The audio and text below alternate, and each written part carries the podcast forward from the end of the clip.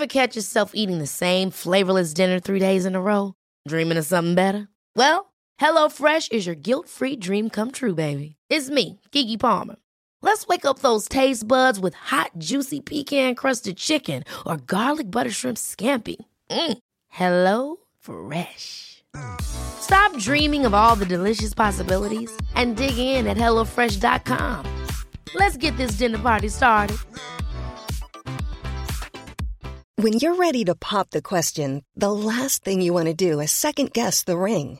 At Bluenile.com, you can design a one of a kind ring with the ease and convenience of shopping online. Choose your diamond and setting. When you find the one, you'll get it delivered right to your door. Go to Bluenile.com and use promo code LISTEN to get $50 off your purchase of $500 or more. That's code LISTEN at Bluenile.com for $50 off your purchase.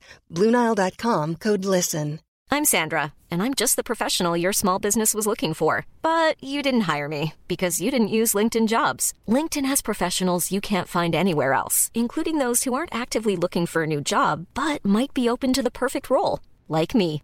In a given month, over 70% of LinkedIn users don't visit other leading job sites. So if you're not looking on LinkedIn, you'll miss out on great candidates like Sandra. Start hiring professionals like a professional. Post your free job on linkedin.com/people slash people today. Hey, before we get into today's episode, I wanted to let y'all know that one of my favorite educators in the sexuality space has started her own podcast, and I wanted to tell you all about it. Educator and best-selling author Dr. Emily Nagoski, you might have heard of her, answers questions about sex with the latest science on her new podcast, Come As You Are. Get a modern guide to sexual awakening backed by groundbreaking research about desire, anatomy, orgasm, and much more. In conversation with her producer, Emily debunks cultural myths and flips the script on everything you thought you knew about sex and sexuality. Listen to Come As You Are wherever you get podcasts and unlock your most pleasurable life in the bedroom and beyond. I know I'll be tuning in, and I hope you will too. Okay, let's get into the episode.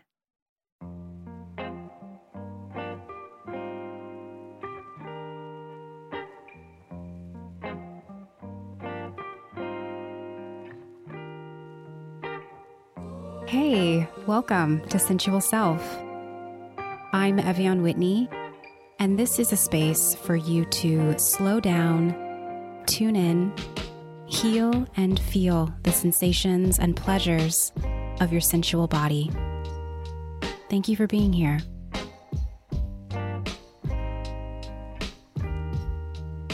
I've been on a journey of sexual liberation and sensual self discovery for a minute. and as I've worked to uncover who I am within these realms of sexuality, identity, and pleasure, and outside of narratives of shame, trauma, and fear, I've experimented with all kinds of ways of being a sexual person. And that experimentation is important. It helps us try on different ways of being. It helps us find our pace and place within identities that we've been told are not ours to fold ourselves into, that we're not allowed to express ourselves within. For example, after exploring certain kinks for myself, I realized rather quickly that, much to my dismay, I am not a kinky person. Which, you know, is a little bit sad for me because being kinky seems so fun. I mean, I have a lot of kinky friends who get their entire lives exploring their kink identities. But um through experimentation, kink doesn't do anything for me. And I've learned to be okay with that. Which isn't to say that I'm a boring bitch in bed because listen, I can rock your world. but that's neither here nor there. I digress. Anyway, something I haven't been able to stop thinking about is how a lot of the experimentation I've done within my sexual self didn't always come from a place of authentic curiosity. It came from a pressure to be a certain kind of sexual person with a certain kind of sexual desire that our culture has told me is the ideal way of being. It came from this place of me feeling like, in order to be a true sexual being, in order to be fully sexually liberated, I had to be someone I'm not. And for me, that showed up as faking it till I make it with things that just didn't do it for me. But I felt like I needed to keep trying and persuade myself into liking it. This feeling, this impulse, really, of needing to be someone I'm sexually not doesn't come from me. I mean, it comes through in my own voice, but it didn't originate from me. This voice isn't of me. It's a voice of cultural should. It's a voice of societal shame. It's a voice of compulsory sexuality. Compulsory sexuality, if you've never heard of it before, is the assumption that every body is sexual, that not only is sex a universal experience for all, but that being sexual is a biological imperative, and that everyone is meant to desire and have it in the same or similar ways. And our society is steeped in compulsory sexuality. Underneath the influence of compulsory sexuality are enforced sexual norms, ideals, and social attitudes that say that we're supposed to both want and have sex frequently, that our bodies are supposed to experience sexual desire and attraction in a specific kind of way, and that if we deviate from this norm, and I'm putting norm in bunny ears, there is something wrong with us and we need to be fixed. I have felt the weight of compulsory sexuality throughout my entire life. It's one of the biggest reasons I felt pressure to be someone I wasn't sexually, to even go so far as to seek medical intervention to fix my low libido, to essentially run from the true experience I have as an asexual person. Compulsory sexuality has had a big influence on my life, and I imagine it has had a big influence on your life as well. And as I'm in this place of reflection about the ways I've experimented and the identities I've landed on, I've been having some big thinks about what it means to refuse compulsory sexuality and find authentic expression in my own sexual and sensual self, even if it goes against the quote unquote norm. And this is where I'd like to introduce you to today's guest. Sherronda J. Brown is a Southern grown essayist, editor, storyteller, and author of the book Refusing Compulsory Sexuality A Black Asexual Lens on Our Sex Obsessed Culture. And in this conversation, they speak to us about the many ways compulsory sexuality shows up in our world and how it's connected to every single system of oppression trying to dissociate us today from ableism and racism to the gender binary and capitalism. You're going to hear me gush all about Sherronda's book in a moment, but I'll just share now that this book changed my life. It helped facilitate some very important dialogues with myself about the ways my sexuality and the pursuit of my sexual freedom has been usurped by compulsory sexuality. It also helped remind me of the inherent power of my asexuality, not just as a queer identity, but as a refusal of being someone I've been told I'm not supposed to be. Throughout her book, Sherronda helped me find deeper pride in my ace identity and to see it as an act of resistance against all the voices and forces that tell me I'm not good enough as I am. And this conversation in particular helped surface a declaration that I'm moving through that my asexuality, me being ace, is an example of how I am decolonizing my sexuality in real time. And I am forever grateful for that. So let's dive into this episode. Let's get into the muck of compulsory sexuality and dream up new ways we can actively refuse the harm and pressure of what has been deemed normal.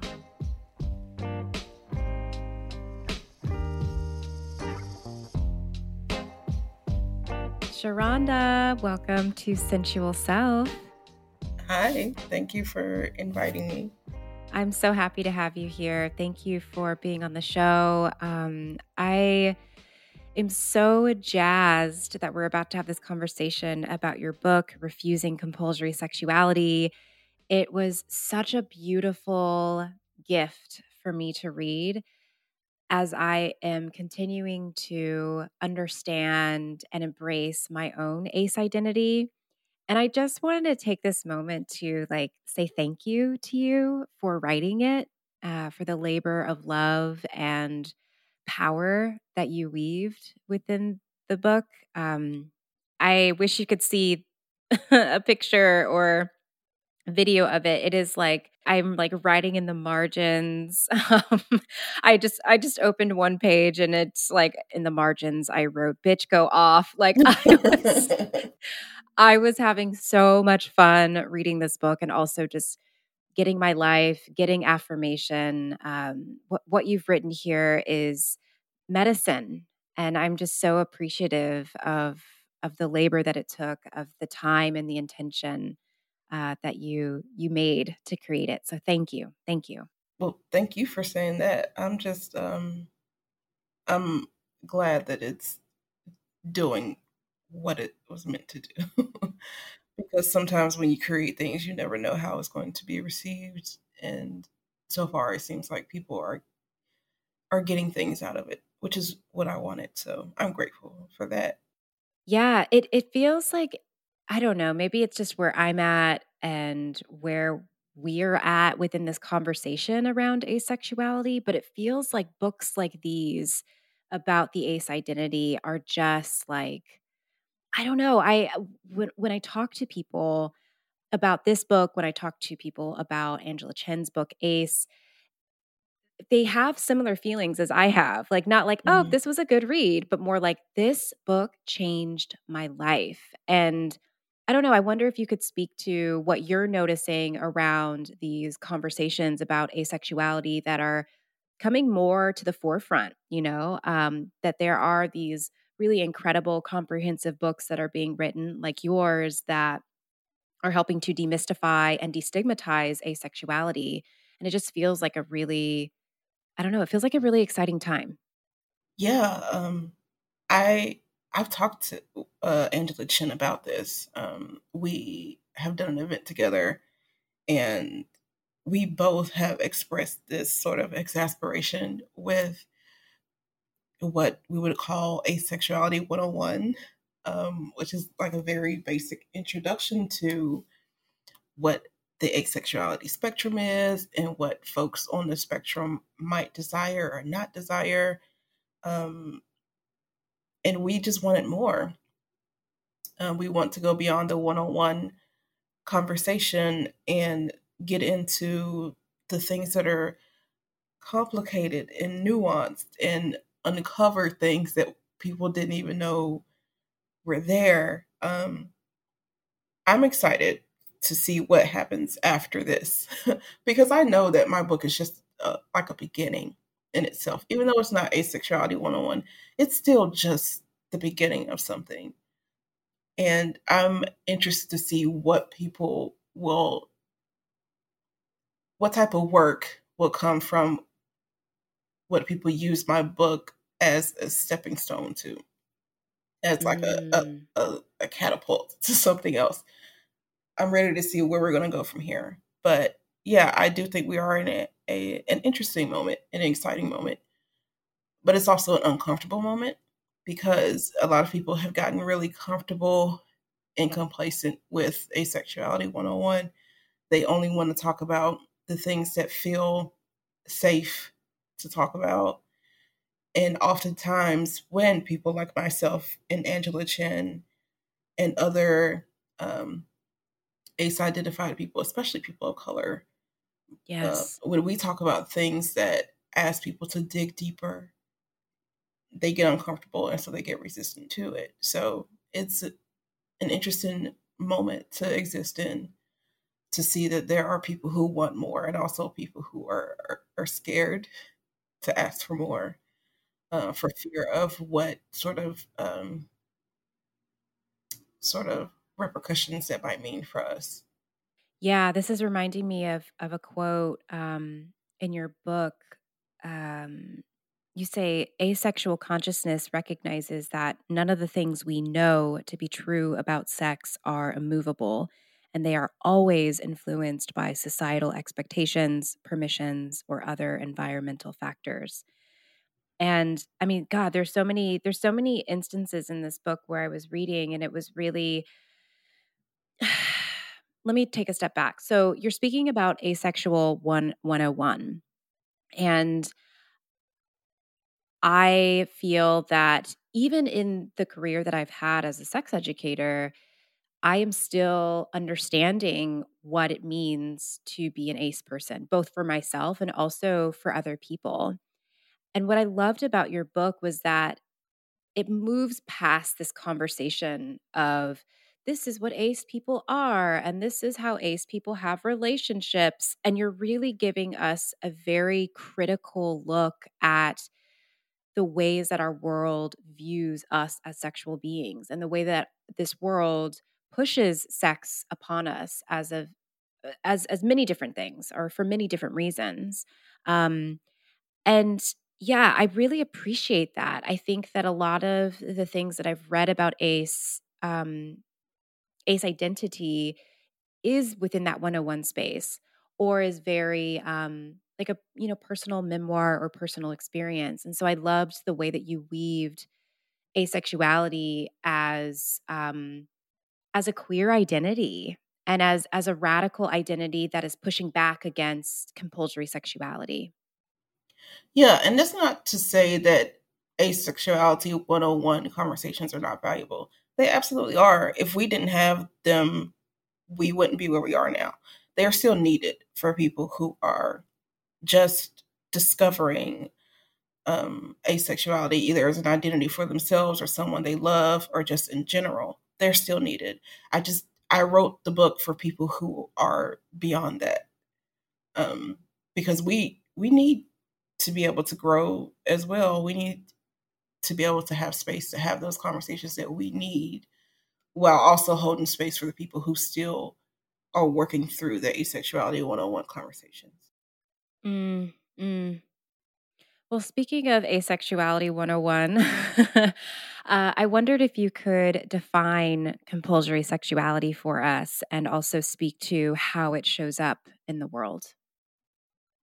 Uh, sure. I very loosely define it um, in the book in this way. So basically, I, I think of compulsory sexuality as a system of beliefs that are founded on the idea that sex is compulsory, as in sexual engagement is conceived of both interpersonally and institutionally as a requirement for human existence.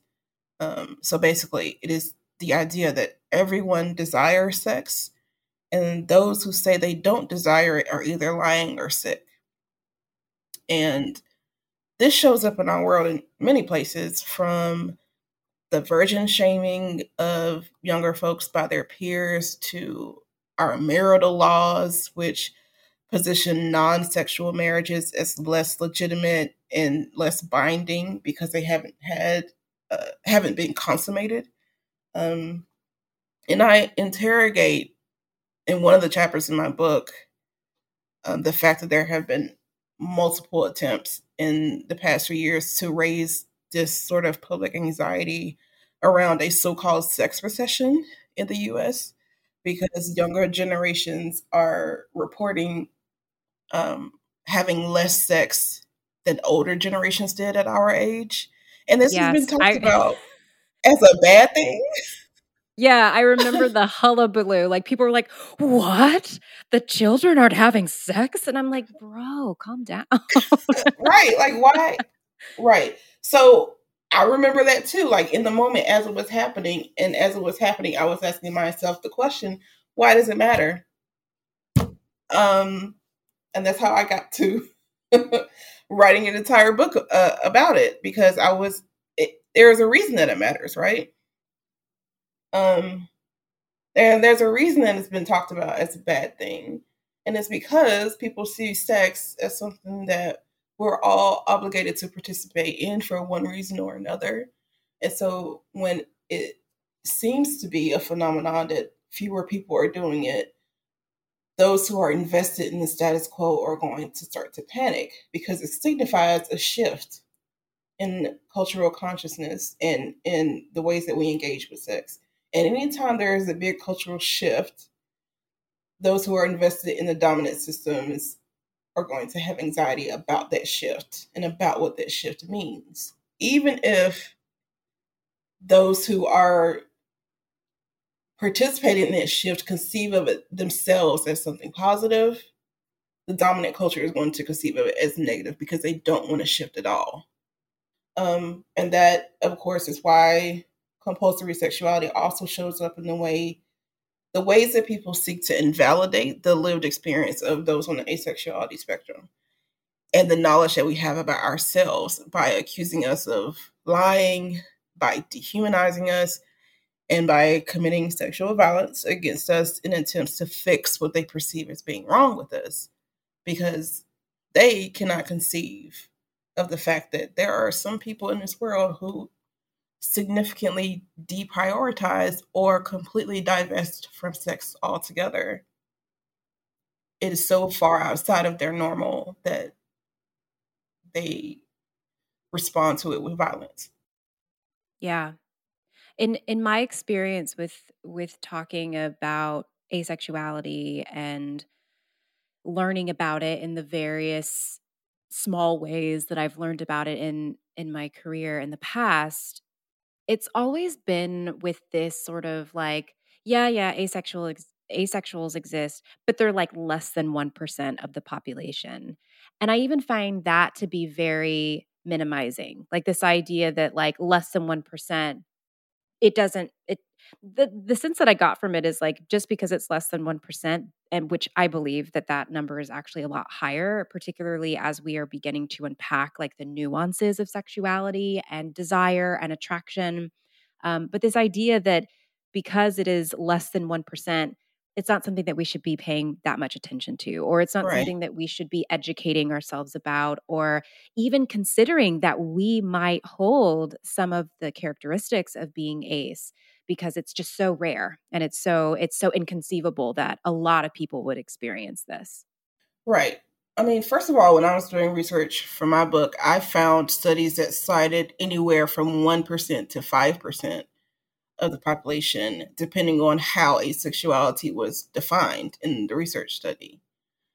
Um, but I also think there is a, a, a vested interest in keeping this idea that asexual asexual people are less than 1% of the population because of what you said it means that if the number is so small then it's not actually important um, yes. and it's not something to be valued or explored or um, interrogated at all. But I think that, uh, just like you, I believe that the number is a lot higher than we know because there are a lot of people who don't realize that asexuality is something that could be a home for them. Right. Yes. Yes. I would love to have you talk a little bit about the ways in which compulsory sexuality intertwines with all of the isms, you know, capitalism, racism, um, homophobia, transphobia. I even got some stuff in there around like ableism as well. Yeah. First of all, that's a big question. I know. Um, yeah, those um I don't think I even have time to answer it on this single podcast, but um so as I mentioned just a few moments ago, there's been talk of a so called sex recession in recent years. And there have also been direct lines drawn from that recession to a literal economic recession because when Americans have less sex, several industries begin to be impacted by the loss of our business because we're having less sex, um, including the condom industry and the apparel industry and uh, the real estate industry, I think, were specifically cited in some of the the, the literature I read. Hmm. Interesting about real estate. I get I get the apparel and the condoms, but the real estate, I'm like, how? How does that affect? If people are the logic goes, if people are having less sex, there are also fewer pregnancies, fewer children born, and fewer nuclear families developed and fewer houses bought. Mm. Okay. yeah. So, I mean, it's all connected. So, and then also fewer babies born means fewer laborers for the empire, um, which is one reason why we are currently seeing so much pushback against reproductive rights. Um, and at the same time, we're also seeing this massive campaign aimed specifically at straight women, trying to convince them that being a stay at home mom and taking on the sole responsibility of all domestic labor and being completely reliant on their husbands for financial security is where their true freedom lies and not in the political movements that seek to disrupt gender inequities. Um, it's very interesting that this has been a somewhat successful campaign because there I see a lot of straight women, well, presumably straight women, women in relationships with men popping up recently online to say that they want to go back to a time where they could be a in domestic bliss in their words and be completely financially reliant on the man and not have to worry about working. And it's just so interesting to watch people say that because it's they're not applying a racial lens to it because there was never a time where black women specifically were not working outside of the home. Yes. That that ideal for a nuclear family where the woman stays home all day and takes care of the house and all the children and and, and the man works and it's a one income household. First of all, that's not not uh, doable for most people in our current economy, but also that is a white ideal that is something mm. that upper class, like wealthy people were able to do. That's right. Um, and so, and, and what's also interesting to me is that while all of this is happening, we're also seeing this explosion of male supremacists um, in podcasts. Like they all just bought podcast mics and decided to sit in their cars or at home and popularize these old misogynistic talking points. Um, and many of them seem to be angry about what they perceive as women surpassing men professionally and financially, which we know is not true because there's still a huge gender wage gap. But because the very basis of misogyny is the belief that men are supposed to have total social power and control over the rest of us, any amount of progress that women make is seen as too much progress. And meanwhile, these men, these male supremacists, are, are still expecting straight women to be in romantic and sexual relationships with them. And under patriarchy, to be in a relationship with a man is to be in sexual and domestic service to them. Mm. And it's all these things wrapped together are people are calling for this return to this very neat patriarchal nuclear family structure that requires women or those who are assumed to be women to be in total service to and control of men. Mm. And it's just it's about investment in heteropatriarchy. And heteropatriarchy is always linked with capitalism and how capitalism operates. And now th- this is a culture that has always been invested in upholding the gender binary and the nuclear family as the most legitimate and the most moral way to exist. Like this is nothing new, obviously.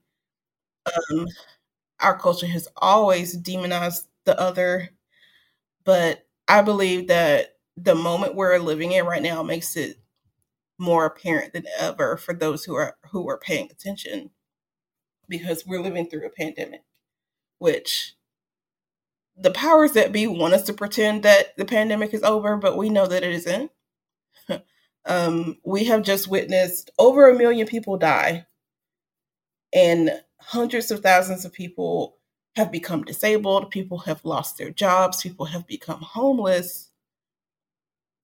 Um, thousands of people are still dying every day from COVID. And all the time, monetary profit has been held above human life this entire time. And, and they've still been preaching to us that in the midst of all this, we are still expected to labor for them. We're, we are still expected to produce for them. We are all still supposed to be working towards creating that nuclear family ideal, get married, buy a house, have kids. Even though most of us couldn't afford to do that even if we wanted to. Mm. So that is how compulsory sexuality shows up in that realm. And we haven't even touched on transphobia, ableism, race. There's still so much more to be said.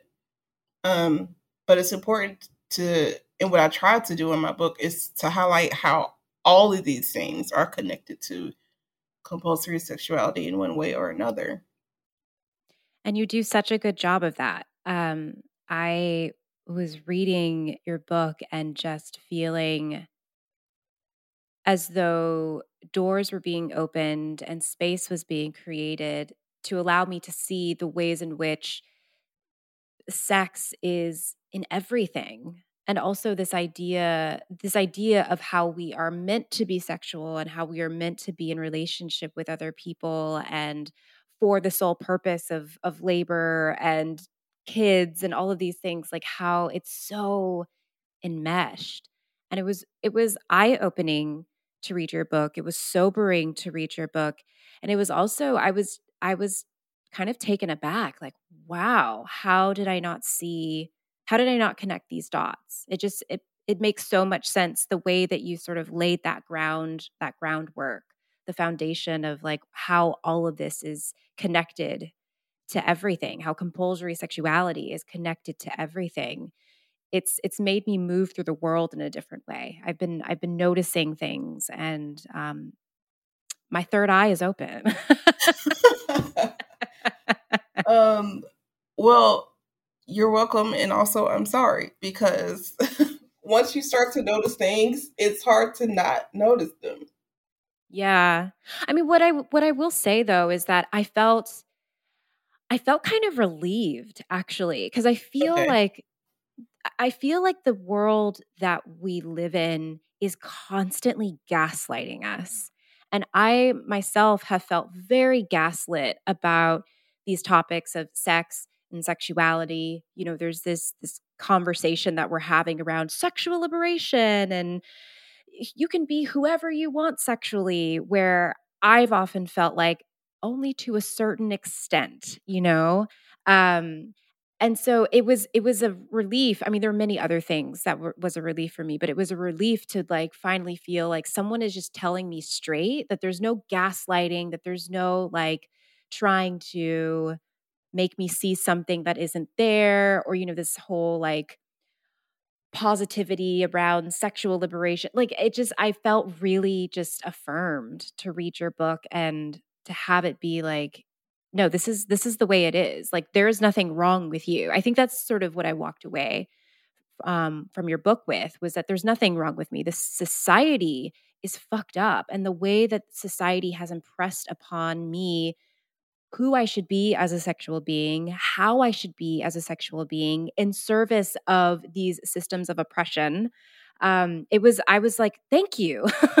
Because I have felt that. Maybe I haven't been able to articulate it in that way, but it is all, it's, I, I have, I have, I've, I've sensed it, you know, I've sensed it. Okay. Well, um, good. but no, you're right you're you're right. Like it it was really overwhelming. It was really overwhelming to see like this through line of compulsory sexuality within so many areas. I mean, even thinking about race and thinking about queer identity, you know, something that I wanted to ask you about um is, you know, people with a quickness can read out the LGBTQIA plus acronym. You know, like I think mm-hmm. a lot of folks know that by heart, but I'm also recognizing that a lot of people don't really know what those last two letters are, you know, intersex and asexual. Um, mm-hmm. And that's been really frustrating for me to witness. It's like, you know, these I'm I'm having conversations with people about, you know, queer identity and I think folks forget that asexuality is a queer identity. And so I wondered if you could speak a little bit to that because um, the way that you spoke to it so beautifully in the book, it really, it really resonated with me. Uh, sure. Well, I mean, first of all, asexuality has always been present. Um, there have always been iterations of what we now understand as the asexuality spectrum. It's been there in scholarship, in medical journals, in marriage pamphlets. Like a- asexual people are discussed right alongside people with non heterosexual desires and non normative gender expression. Mm. We are othered right alongside them, demonized, pathologized, and theorized about in order to uphold heterosexuality and cisgender identity as the only way to be considered normal and therefore healthy, which is where the ableism comes in, as we uh, mentioned earlier. It's considered unhealthy to be anything other than heterosexual and cisgender. And looking at how iterations of asexuality or non sexuality have been treated in the field of psychiatry specifically is a perfect example of this because many people, first of all, m- people within the medical industry still consider asexuality to be a medical or psychological condition, um, as I discussed in my book. Yep. So they they think it's a form of mental illness rather than its own sexual identity, and that has also been true of pretty much any sexuality outside of heterosexuality. Queer people have have been identified as mentally ill and literally been committed to mental institutions for not being cis or heterosexual.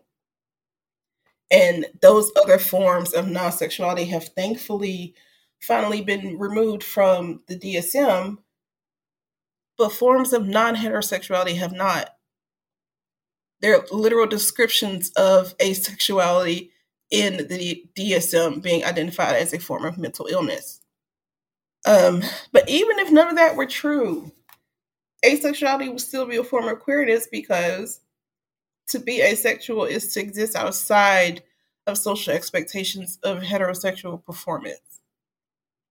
And that means that asexuality is seen as a threat to the dominant social systems because all forms of non heterosexuality are a threat to those systems. And also, asexual folks are more likely to be single or unmarried. We're less likely to reproduce, uh, which means that we are less likely to participate in the making of the heteropatriarchal nuclear family. And we are more likely to prioritize other types of love and family which places us squarely in a box outside of heterosexuality. Um, but queerness is also a politic, right? Which is important to name. Um, and many asexual people, just like other queer people, are politically invested in challenging the dominant systems that oppress non heterosexual and non cisgender identities. Yeah, I, I cracked open your book to something that I highlighted um, on this topic. This is in the chapter Gatekeeping, um, and I wanted to read it. So I ask, what exactly is the connective tissue between the experiences of those who call ourselves queer? What is the distinct criteria that supposedly disqualifies asexuals from being able to claim queerness or even exist in LGBTQIA plus spaces despite the presence of the A in the acronym? Is it discrimination, invalidation, and violence based on their sexual or gender slash sex variant identities? Is it failing to perform heterosexual or cisnormative social scripts and being ostracized for it? Is it institutional mandates and unwritten rules that don't take their sexuality or gender slash sex into consideration or are specifically designed to other people like them? Is it having their very existence and the validity of that uh, existence up for constant debate? Is it feeling invisibilized in mainstream media and cultural artifacts because the relationships or gender slash sexes depicted therein rarely, if ever, reflect their own experience with these things? Is it feeling largely isolated and distinctly barred from being able to relate in social settings where the conversations operate on the assumption that everyone involved has a universal experience with sexuality or gender slash sex? And that experience is typically a cis heteronormative one. And you at the end say the asexuality spectrum is filled with people who experience these things. I, I loved I loved that stream of questioning. I loved that. Oh, thank you. Um, you know, I, I don't know if other people have this, but I often forget about the things that I have written. so, sometimes people remind me, and I'll just be like, "Damn, I wrote that." Okay. Yes, you did. yes, you did. And it, it's like I I also experienced that too. I also experienced that oh, too. But okay. yes, my friend, you did write that, and I am so grateful that you did. And I, I just I felt that that stream of questioning was a beautiful rebuke of the people who dare to question whether or not asexual people are queer and deserve to be within um, within these conversations of queer identities. I, I really loved that. The first two chapters I dedicated to some well also a bit of the introduction some some of that was asexuality 101 but more so as like a reminder of just in case you forgot, here's some information. And I also, especially in the in the gatekeeping and asphobia chapter, I was thinking about specifically what are all the the invalidating and gaslighting t- uh, things and talking points. What are the things that I have heard and witnessed um, being used against other asexual folks? Like, what are all those questions that I have been asked, and how can I go ahead and sort of ask and answer those in the beginning of the book before we really get into the nitty gritty, where I start to talk about, you know, more heady theories and stuff. Um, so that was a, a sort of a, a, way to get ahead of the what I um, predicted might be pushback mm. in that chapter. Yeah, yeah. I I wanted to ask you about um I don't know. Do I want to ask this question? Yeah, I do. Um Okay. actually I have I have two questions and I don't know if you'll be able to answer this because I I don't think that there is an answer to this.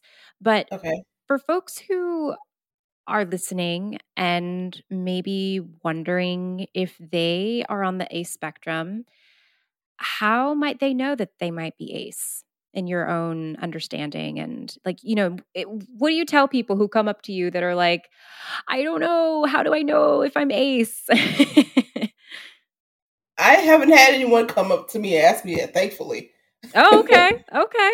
Um but i mean just for me it was just about asking questions uh, all the time but that's just who I am as a person. I've been told several times that I ask too many questions, and I'm finally okay with that. Um, but I was just, I came to the realization that I am on the asexuality spectrum as a result of just constantly interrogating everything that was ever um, taught to me about sex and gender and sexuality and also just considering what my personal experiences with those things had been and how they made me feel. Like one thing that was really eye opening for me was learning that um, sometimes when you think you feel attraction, what you actually feel is anxiety. Mm. because anxiety manifests itself physically in the same way that attraction can manifest itself physically mm. for some mm. people. Mm. And so when I really sat and thought about that, like what was I actually feeling? After a lot of thought, I realized, oh, what I was feeling was actually anxiety and nervousness. It was not an attraction to people. What I thought was attraction and what I thought was me enjoying certain things was actually just me wanting to be accepted and loved and desired and wanting to experience, you know, closeness closeness and intimacy with people. But having been conditioned to believe that the only way for me to experience those things was to offer myself up as a romantic or sexual prospect to people, mm. even when I didn't necessarily want to. So, what was also involved in my personal um, realization was also some um, hard truths, some taking inventory of past experiences and um, past beliefs, and realizing that I was wrong, and also realizing that me being wrong was not necessarily my fault because of the messages I had received, but also that it had led me into some compromising situations that would amount to trauma for a lot of people. Mm. And in some cases, for me, it did amount to trauma. Um, and so it's hard for people to look back and say, oh, um, that situation was actually traumatic if they are not ready to deal with the fact that this situation was actually traumatic. Right. Um, and you talked about this a little bit in my interview with you in in your um well I, I refer to it in my head as your chapter can I just say, can I just say how surreal it was? Because when we did this interview, I had completely forgotten that you and I had had a conversation about me being in your book. And I was reading the book, um, yeah, the desire, the desire chapter, and I was like, Ev'Yan, oh my God, that's me. and I had this That's very like out of body experience of like, whoa, I'm a part of this. And then I also just felt really like giddy because I'm like, God, I love this book so much. And I felt so honored to to be a part of it. That's amazing. I'm so glad you had that experience. Yeah. But I didn't mean to interject. Um, please, please keep going. No, sorry. Um, but yeah, in your chapter, you say specifically that like your asexuality is wrapped up with all these other things like um it includes also sexual trauma. Yeah. Um, and that was that's an important point because a lot of people will say that that that's also like a talking point against asexuality, right? Like that it's only people who are, are, are sexually traumatized identify as asexual. And my question to that is like, so fucking what? Mm, um, if if sexual trauma is what leads you to to identify with asexuality, it's okay because a label is not permanent.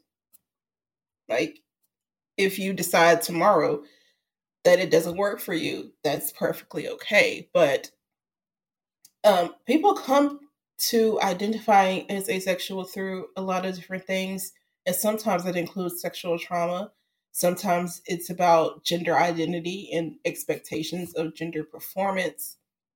Um, sometimes it has to do with mental illness sometimes it just has to do with you've always known but for some people they haven't always known it that's also fine like it's it, it's really important to to understand that you are not going to come to the same conclusion that somebody else came to and you also are not going to get there the same way that somebody else did so me telling you how i got there may or may not be helpful for you. Right. Um, it's really about what speaks to you and what you can identify with as you are, are reading and um, listening to other people's testimonies yeah. about how they arrived at their um, understanding of themselves as an asexual person. Mm-hmm.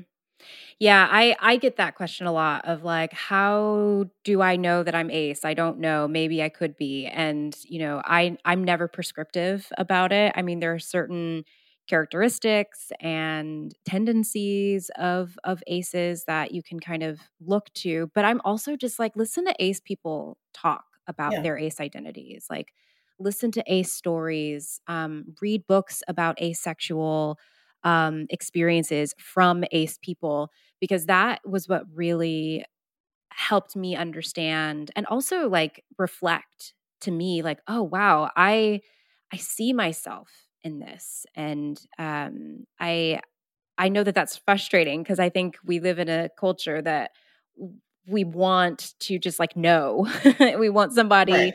to tell us who we are because we have been conditioned that society tells us who we are and who we're allowed to be um, but what I love about being ACE and what I love about the conversations that I have with folks like you and Yasmin and Angela is that like asexuality is so open-ended. It's it's um it's fluid and there's no right or wrong way to be ace.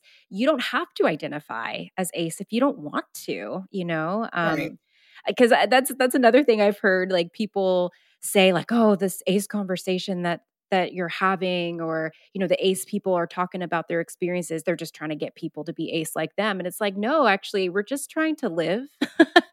We're just trying to survive. We're just trying to thrive and yeah I, I want for people to experience that. But also, what if we want to recruit a bunch of people? Like, who cares? Listen, I see. Okay.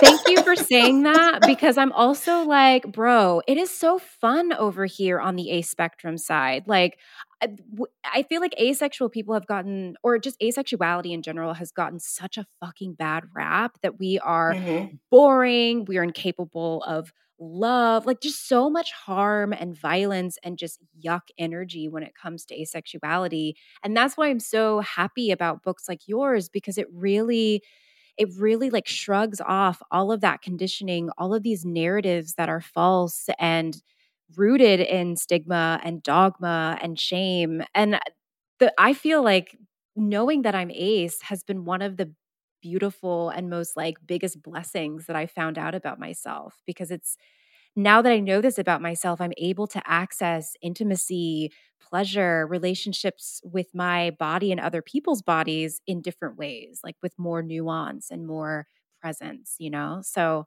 yeah, let's Yeah. let's recruit some people. Like there's plenty, there's plenty of room over here. I mean, I'm not saying I'm actively trying to recruit people, but like, I am. I'm Uh, saying that. No, I'm kidding. I mean, and that's fine, but like, what is the harm in people learning that about themselves and naming Yeah. themselves as asexual? It's it's really interesting that th- this is the exact same talking points that I hear about people self-diagnosing as neurodivergent. And it's just Mm. like, well, everybody just wants to, to be special and cool. And I'm just like, first of all, do you think I, I feel cool experiencing um constant ableism and discrimination because neurotypical people think that difference is a deficit i do, it, it does not make me feel cool um but like also it is like you said it, it's a very expansive experience right? There are other things that we are able to highlight and see um, available to us in the world when we let go of this pressure to be something that we are not. yes.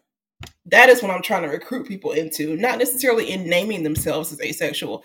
I don't, I can curse on this podcast, right? Of course, girl. Okay. to be quite honest, I don't give a single fuck what we call ourselves. Like the Mm. language that we currently have is asexuality, but I don't care about that at all. I care about naming the experience and and helping people free themselves from the burden of trying to force themselves into a, a box they don't belong into. That's what I care about. Yes. Yes, that part. That part. Before we close, I I wanted to just mention, you know, so much of the book I feel is an uplifting of black folks. um, and an, up, an uplifting of blackness and, and black queerness and black identity. Uh, or at least that's how I read it. I mean, I don't know. It's it, it, that's how my experience was. Okay, good. so so that was that was the right. yeah. Okay, good. Oh yeah, good, good, good. I, I write for Black people. yeah, I figured. I figured, but you know, other people might not have that experience. But for me, this book read mm-hmm. black as fuck, and I felt very seen and affirmed by that by you in this book. And um, yeah, I wondered if if you have any words of encouragement, words of affirmation for Black folks, Black aces who are listening right now? Okay, well, as we like to say in the South, we ain't got to do nothing but stay black and die. I don't know if that's a saying anywhere else, but in the South. I have never heard that, but I love it. Okay. It's great. yeah. Um, we ain't got to do nothing but stay black and die. And I'll add to that and say we also don't have to prove a damn thing to anybody. And we don't owe anybody our bodies. And we don't have to live up to or live down to any of the expectations placed on us and on our blackness. Um, and also, I often get called a a pessimist or a negative person for saying this, but it's just the truth. We live in an anti-black world. Yeah. And people are going to hate us regardless. So we might as well just do whatever the hell we want. As long as it's safe and ethical, of course. But um, you know, the the malleability the anti-blackness is malleable, right? It's easy to shape and reshape. And that means that it can be shaped and reshaped to be used against us in order to meet whatever the needs of white supremacy are. And so because black asexual folks are rendered as impossible under white supremacy, as I name in my book, we might as well lead into the impossibility. Mm. That's how I feel. Mm. I love that. I love that, Sherronda. Thank you. You're welcome. And thank you for writing this book. I know I've said it a million trillion times, but I'm going to keep saying it. This book is medicine. It was medicine for me. Um, anytime I think that I have understood myself more fully as an ACE person. I read a book like yours and I am just like the bottom falls out and I go deeper and deeper and deeper into the more of who I am, you know, this this freedom, this liberation and this taking up space in in who I am. And I'm just so grateful for this book. I want to encourage everybody to get this book. Um, not even just people who are ace or people who think that they are ace, but just people. Like everybody gets fucked underneath compulsory sexuality. And I think that your book does a really great job of examining the ways that compulsory sexuality affects us all and also offers a a framework, a liberation, a you know, call to action about how we can refuse it. So thank you. You're welcome. Please tell everybody where they can get your book, also where they can find you, how they can support you. I mean, I'm not a person who wants to be found, but respect. Okay, like I respect that. But okay, so tell us tell us where people can find your book. Sure. I mean, I think you can get the book pretty much wherever books are sold. Um, I don't support Amazon, but if if you got to go there, that's fine. Barnes and Noble, wherever. Um, Bookshop also has it. You can request it to be at your your local library, your indie bookstores, and it is also available as an ebook and as an audiobook. Um, I don't know where exactly to tell you to find it. Just Google it; It'll, it's there. um, and if you, for whatever reason, absolutely want to find me, you can find me on Twitter at Sherronda J. Brown. But I probably won't follow you back. I'm sorry.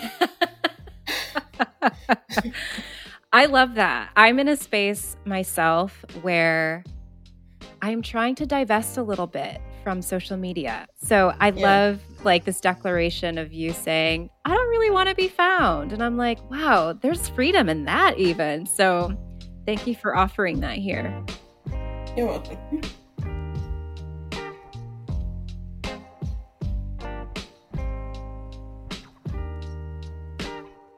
Big shout out to Sherronda for coming on the show and conjuring up new ways of seeing ourselves as sexual beings. And if you haven't already, get her book, Refusing Compulsory Sexuality, wherever you find books. It is amazing. It's amazing. As we move into the practice portion of the show, I want to pause and invite you to check in with yourself. How did that conversation land for you? What are you noticing coming up in your mind and body as you digest Sherronda's words? What thoughts or memories or emotions are surfacing as you think about the ways that you've perhaps been shaped by compulsory sexuality? Something that Sherronda writes in her book is that entire sexual lives are imposed on us and written onto our bodies without our consent. And I was just wondering what's been imposed upon your body about sex and sexuality. And in what ways has that imposition been racialized, gendered, and classed, among many other things? I ask these questions because these are the ones I'm sitting with as I take really honest and difficult looks at the way my sexuality hasn't been, and in some cases still isn't, mine. And I think that line of questioning, while a bit confronting, can help carve a pathway toward authentic sexual expression, a sexuality that is all yours, that's intentional in its actualization, and that that sexuality, or absence of one, if you so choose, can create spaces of possibility for different ways of being in the world, you know? And this isn't about steering you in a direction of claiming an ace identity for yourself. I know I joked in my conversation with Sherronda that I am actively trying to recruit people over to this side, which that isn't my ministry, y'all. Um, but if it was, you know, hypothetically, um, there's plenty of space over here in Aceland. Come on down. Uh, no, honestly, the reason I want you to be thinking about these questions is because so often we are moving through the world without realizing that a lot of what we've been taught and a lot of what we know about things, in this case, sex, comes from a very specific template that's been used to control us or quash our lovely little nuances. And I want us all to question the ways we've been indoctrinated into acting out social scripts so that we can come to a full understanding of who we are without them. Or also who we are with them. Because you know what? You may find in your line of questioning that the social norms that have been imposed upon you about your sexuality and desire are a okay with you you may find that you actually feel aligned within those norms. And truly, that is okay. Like, I really want you to know that it's okay if the norms that we were speaking about today fit you better than the alternative. I just want for you to have choice. I want you to remember your agency and autonomy I want you to remember that you are allowed to be and feel who and how you are as long as you are an active participant in that. Because so many of us aren't. And if you're walking away from this conversation feeling like, no, actually, I'm good over here, beautiful. it's just that so many of us weren't given a choice. Most of us weren't even made aware that we had other options to choose from. And I love conversations like these because my hope is that they can remind you of the birthright that is your messy self actualization, especially if it goes outside of what you've been taught to be standard. And if this line of questioning, if this whole damn episode really is destabilizing you, if it's making you question yourself and your sexuality in some uncomfortable, existential ways and giving you some feelings of, wow, this really landed for me and that's freaking me the fuck out. I just want to say two things. One, um, been there, done that. And two, welcome to the sexual revolution. I also want to point you in the direction of other conversations we've had on the show about this kind of stuff. So you can check out episode 56 with Angela Chen, where we talk about asexuality and sexual liberation. Also, check out her book Ace. It's another fantastic read. Um, listen to episode 65 with Yasmin Benoit about similar things having to do with aceness and blackness. I'm also going to plug episode 59 with Dana Lynn Knuckles that will jack you up in the best way about gender norms. And um, I'll put links to all of those episodes in the show notes so that you can click and listen with ease. All right, y'all, I'm going to head out. Thank you for listening. Take super good care of yourself, and we'll talk soon. Sensual Self is created and hosted by me, Ev'Yan Whitney. It is edited by myself and Tribble. Music is by Melody Symphony from his song Just Healing. For show notes, transcripts, and resources for your sensuality, go to evyanwhitney.com slash podcast. You can also follow the show on Instagram at sensual.self. I'm on Instagram at evyan.whitney, and you can check out evyanwhitney.com to find out more about me and my work. Also, check out my book, Sensual Self Prompts and Practices for Getting in Touch with Your Body. You can find that wherever you find books. Thank you so much for being here, and I'll see you in the next one.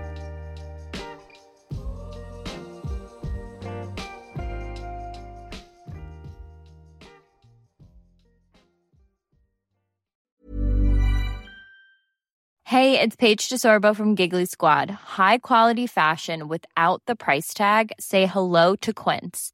I'm snagging high end essentials like cozy cashmere sweaters, sleek leather jackets, fine jewelry, and so much more. With Quince being 50 to 80% less than similar brands.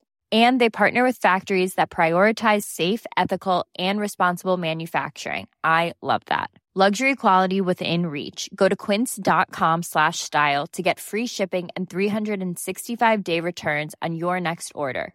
Quince.com slash style.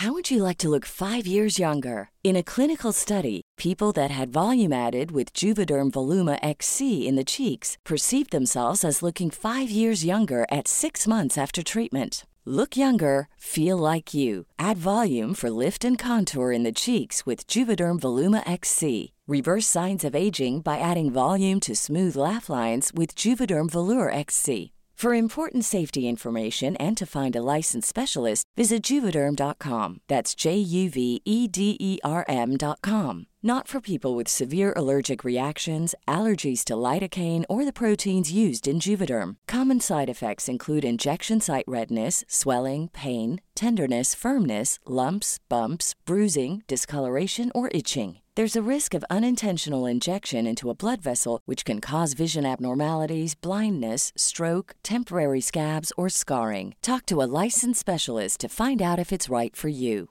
Hey, it's Paige DeSorbo from Giggly Squad. High quality fashion without the price tag? Say hello to Quince. I'm snagging high end essentials like cozy cashmere sweaters, sleek leather jackets, fine jewelry, and so much more. With Quince being 50 to 80% less than similar brands. And they partner with factories that prioritize safe, ethical, and responsible manufacturing. I love that. Luxury quality within reach. Go to quince.com slash style to get free shipping and 365 day returns on your next order. Quince.com slash style.